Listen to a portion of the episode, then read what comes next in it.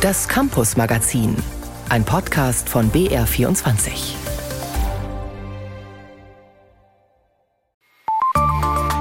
Campus Magazin Spezial. So werden Bayerns Unis und Hochschulen fit für die Zukunft. Mit Susi Weichselbaumer. Studieren in Bayern. Ganz Klischee bedeutet das Bibliotheken und Berge. Eisbachsurfen und Exzellenzprogramme. Tatsächlich kommen Studierende hierher, weil... Ich bin ursprünglich aus Richtung Stuttgart und für mich hat eigentlich der Studiengang mich eigentlich hierher gezogen erstmal. Ich bin hier zwar auch geboren und äh, meine Familie wohnt hier, aber es war eigentlich auch immer mein Wunsch, so in München zu studieren. Und da dachte ich, München ist nicht ganz so weit weg und trotzdem eine schöne Stadt. Schöner studiert es sich offensichtlich in Bayern, aber auch besser. Freilich, sagen etliche Politikerinnen und Politiker, Bayern ist auf direktem Weg, das Silicon Valley Europas zu werden. Mit neuem Hochschulinnovationsgesetz und Hightech-Agenda. Diese Hightech-Agenda pumpt 5,5 Milliarden Euro in Hochschulen und Unis im Freistaat. In den kommenden vier Jahren, so der Plan, entstehen damit unter anderem 13.000 neue Studienplätze, 2.500 neue Stellen, davon 1.000 Professuren. Doch geht diese Rechnung auf nach dem Motto viel hilft viel? Darüber sprechen wir in der nächsten halben Stunde. Außerdem besuchen wir ein Gründerzentrum an einer bayerischen Hochschule und stellen ein paar der Incentives oder bayerisch gesagt der Schmankerl vor, mit denen hochkarätige Forschende zu uns gelockt werden sollen, die sonst vielleicht Harvard, Yale oder Oxford den Vorzug geben würden.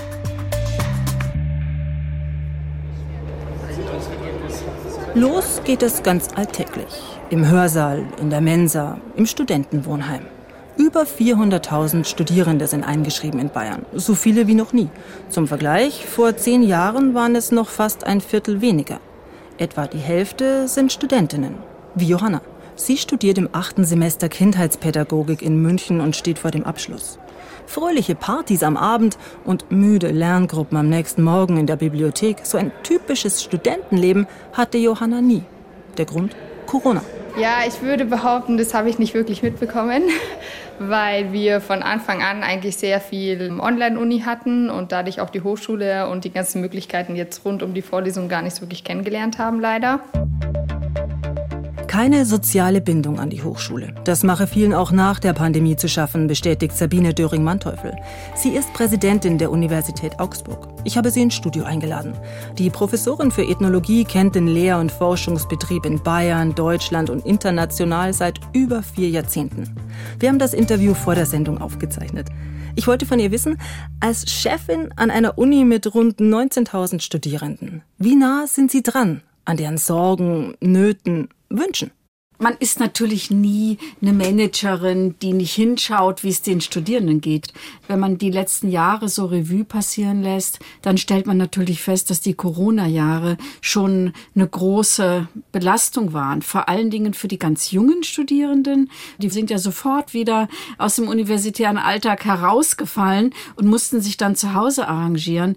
Das erzählt auch meine Kollegin Anna Küch. Sie hat recherchiert, wie es bei Bayerns Studierenden so läuft. Ihr Ergebnis? Wer an Isar, Inn, Lech oder Donau studieren will, braucht Geld, gute Nerven und Glück. Am besten alles drei. Zentrales Problem bleibt Corona.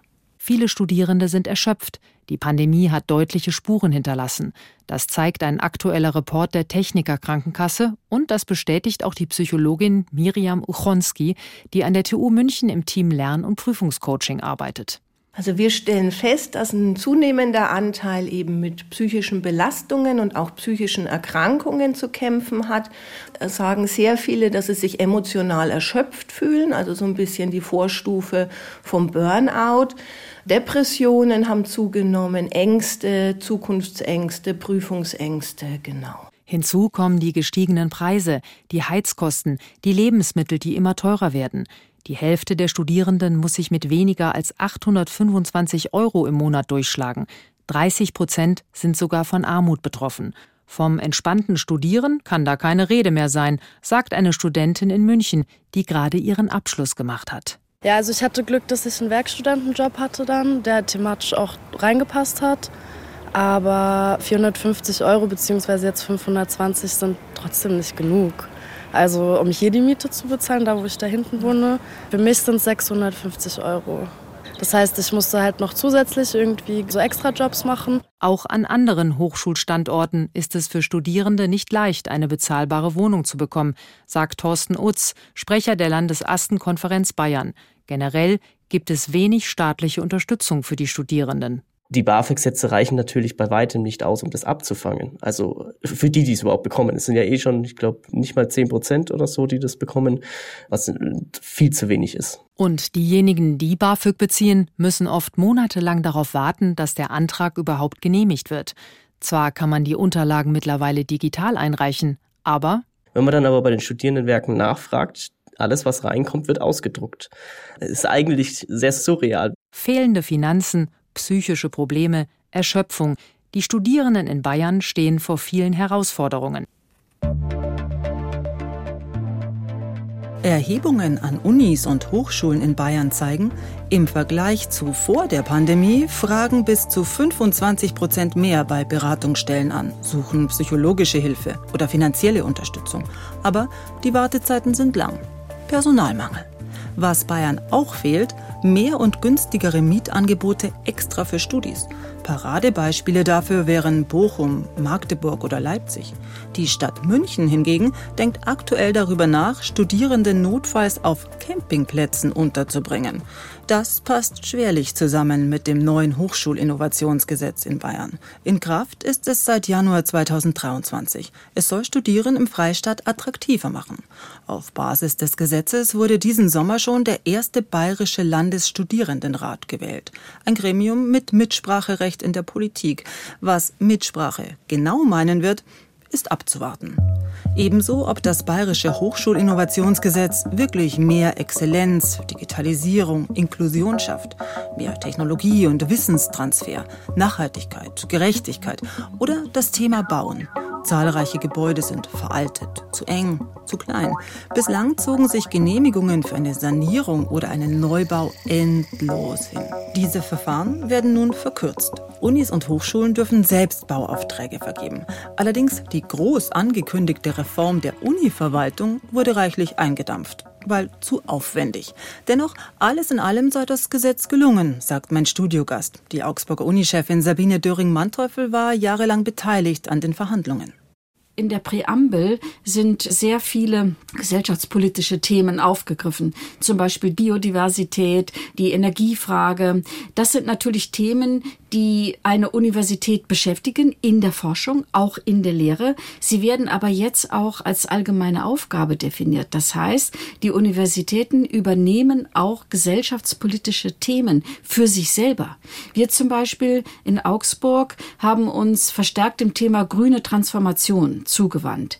Nicht mehr öde Randbebauung, sondern halt eben Biodiversität direkt auf dem Campus. Da gibt es eine ganze Reihe von Projekten. Wir haben einen Schulgarten angelegt, wir haben Schafe, die da im Sommer kommen und das ist goldig. Ja, das ist ganz goldig. Im Übrigen, die Studenten mögen das auch.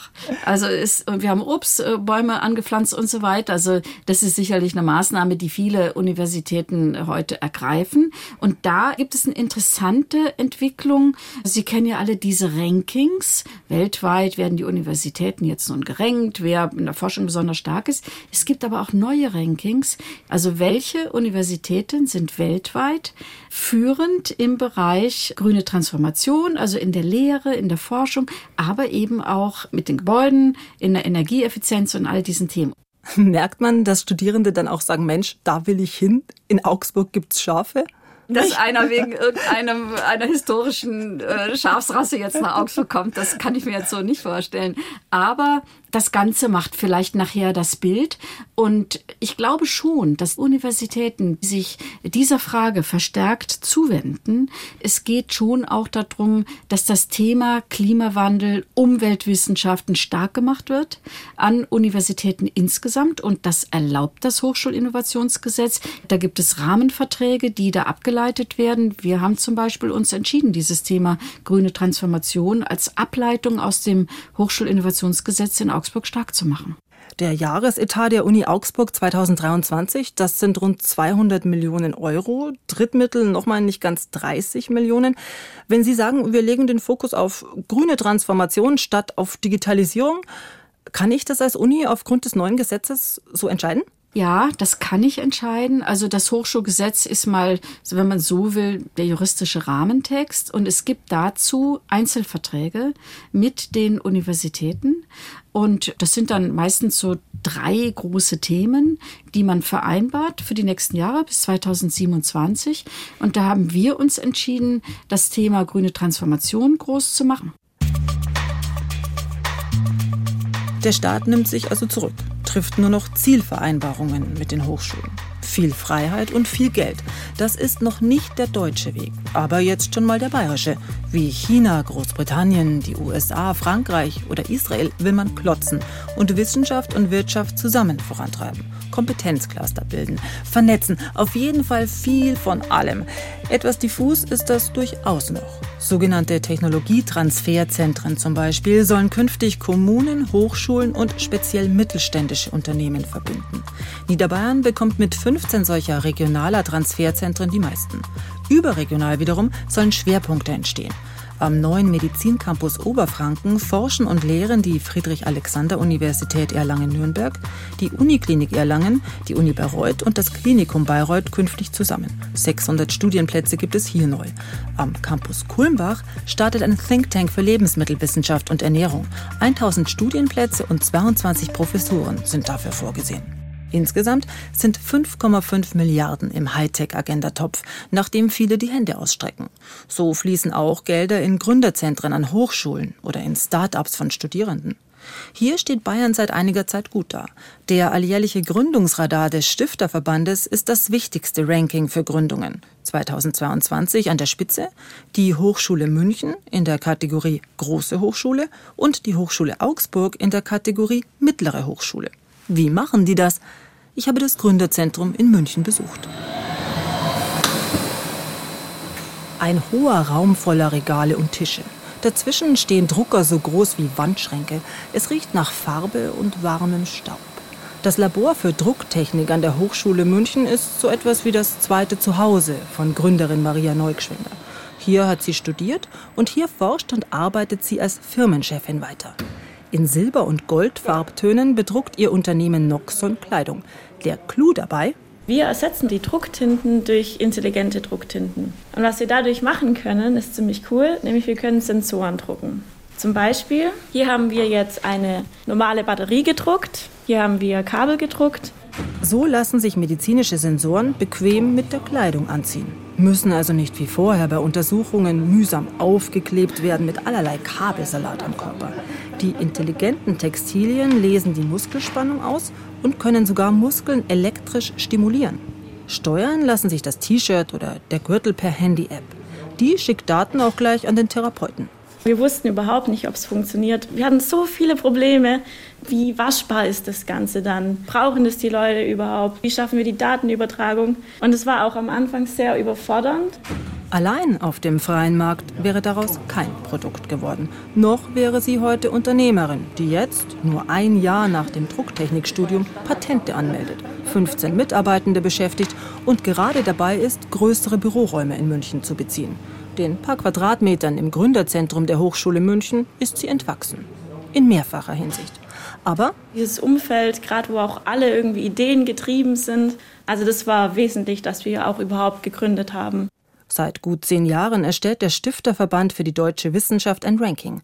Der Gründerradar misst nicht nur Gründungserfolge, sondern berücksichtigt Begleitangebote für Studierende, Finanzierungsberatung und so weiter, fasst Andrea Frank zusammen. Sie ist stellvertretende Generalsekretärin des Stifterverbandes. In der Tat ist München Hotspot, also sowohl mit der TU München wie auch mit der Hochschule München. Aber wir sehen eben auch in Augsburg, Würzburg, Neu-Ulm oder auch in Städten wie Bayreuth, Regensburg, dass sich die Hochschulen deutlich positiv entwickelt haben über die letzten Jahre. Dafür braucht es engagiertes Personal und begeisterte Studierende, setzt Klaus Seiler dazu. Er ist Geschäftsführer des Straschek Center for Entrepreneurship, wie das Gründerzentrum an der Hochschule München nach seinem Sponsor heißt. Wir fangen früh an, darum gibt es eine Erstberatung bei uns und dann begleiten wir die mit ihrem Tempo. Und erst wenn sie dann wirklich sagen, wir wollen jetzt ausgründen, dann sagen wir so, jetzt geben wir ein bisschen das Tempo vor, dass ihr da auch mit rankommt. Ein straffes Programm. Das funktioniert. Mit jährlich um die 40 Ausgründungen liegt die Hochschule München weit vorne im bundesdeutschen Ranking. Weltweit sei Deutschland noch abgeschlagen, räumt Seiler ein. Nur etwa 4 Prozent gründen ihm oder gleich nach dem Studium ein Unternehmen. In den USA sind es 10 Prozent, in China sogar 15. Der unternehmerische Gedanke, also einfach selbst was aufzuziehen, sei in diesen Gesellschaften verwurzelter.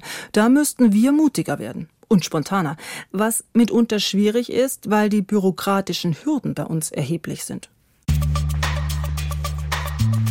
Gründerzentren bieten mittlerweile etliche Unis und Hochschulen in Bayern.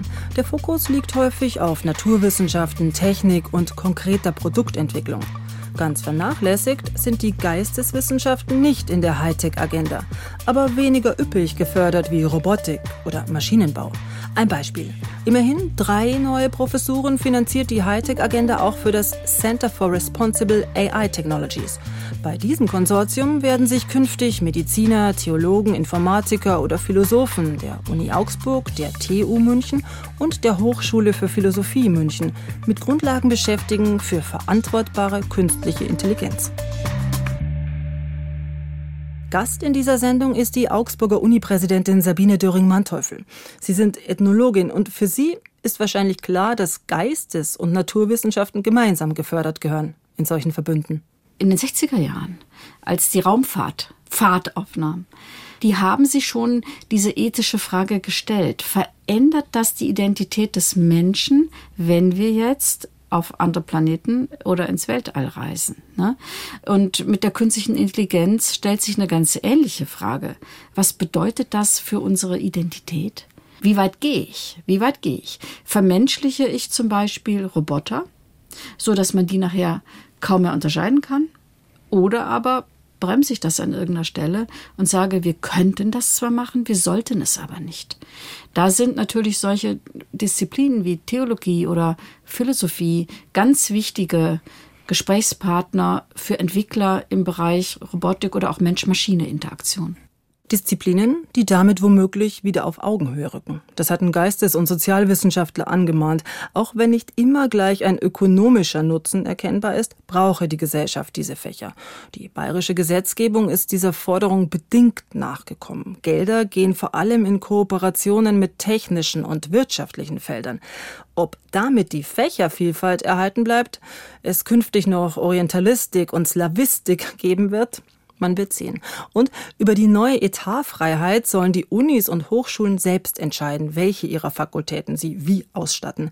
Die Krux daran, Deutschland und Bayern zeichnen sich im internationalen Vergleich noch aus durch eine große Fächervielfalt. Wenn man die erhalten will und vorne mitspielen, braucht es schlichtweg Geld und führende Köpfe.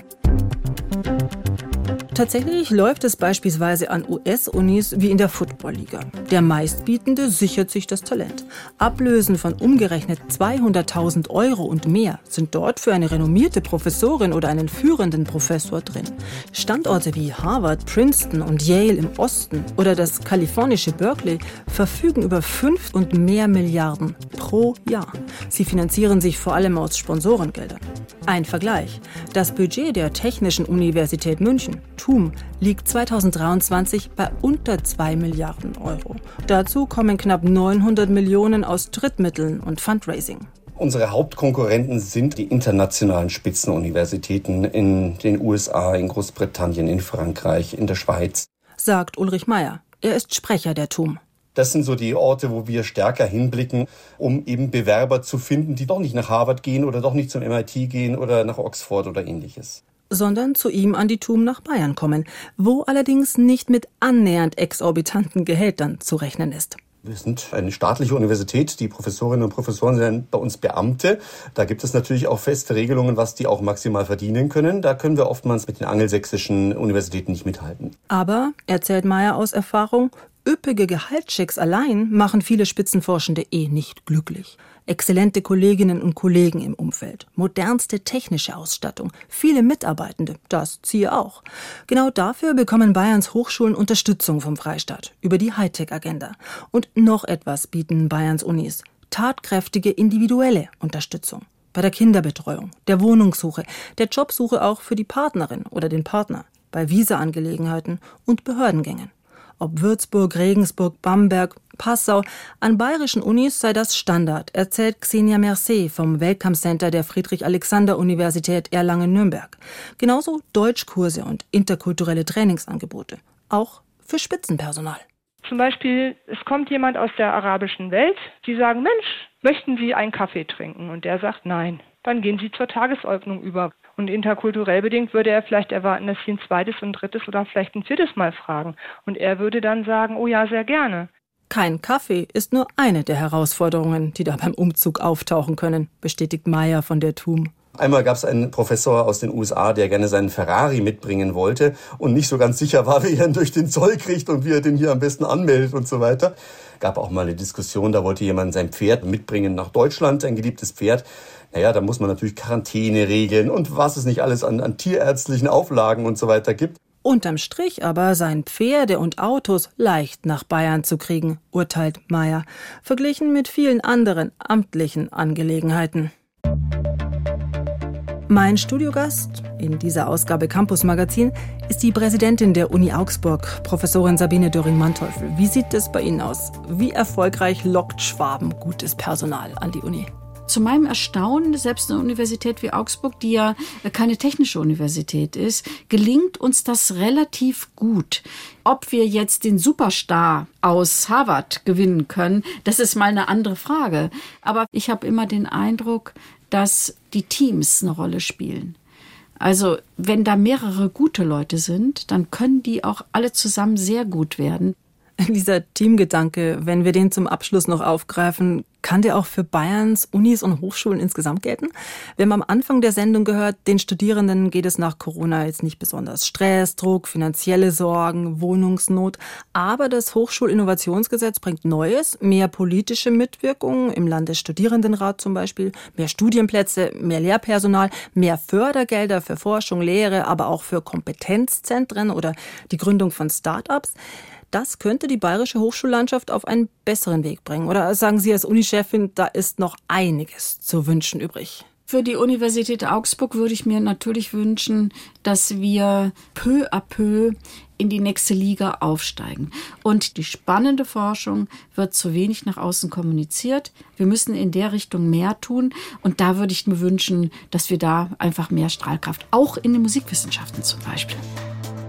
Mehr Strahlkraft aus Bayern. Das ist ein schönes Schlusswort für diese Sendung. Danke Ihnen fürs Dasein. Sabine Döring-Manteuffel, Präsidentin der Uni Augsburg. Ich bin Susi Weichselbaumer und verabschiede mich. Mehr zum Thema bayerische Start-ups übrigens gibt es in unserem Podcast Immer diese Bayern in der Folge Laptop und Lederhose. Campus Magazin Spezial. So werden Bayerns Unis und Hochschulen fit für die Zukunft.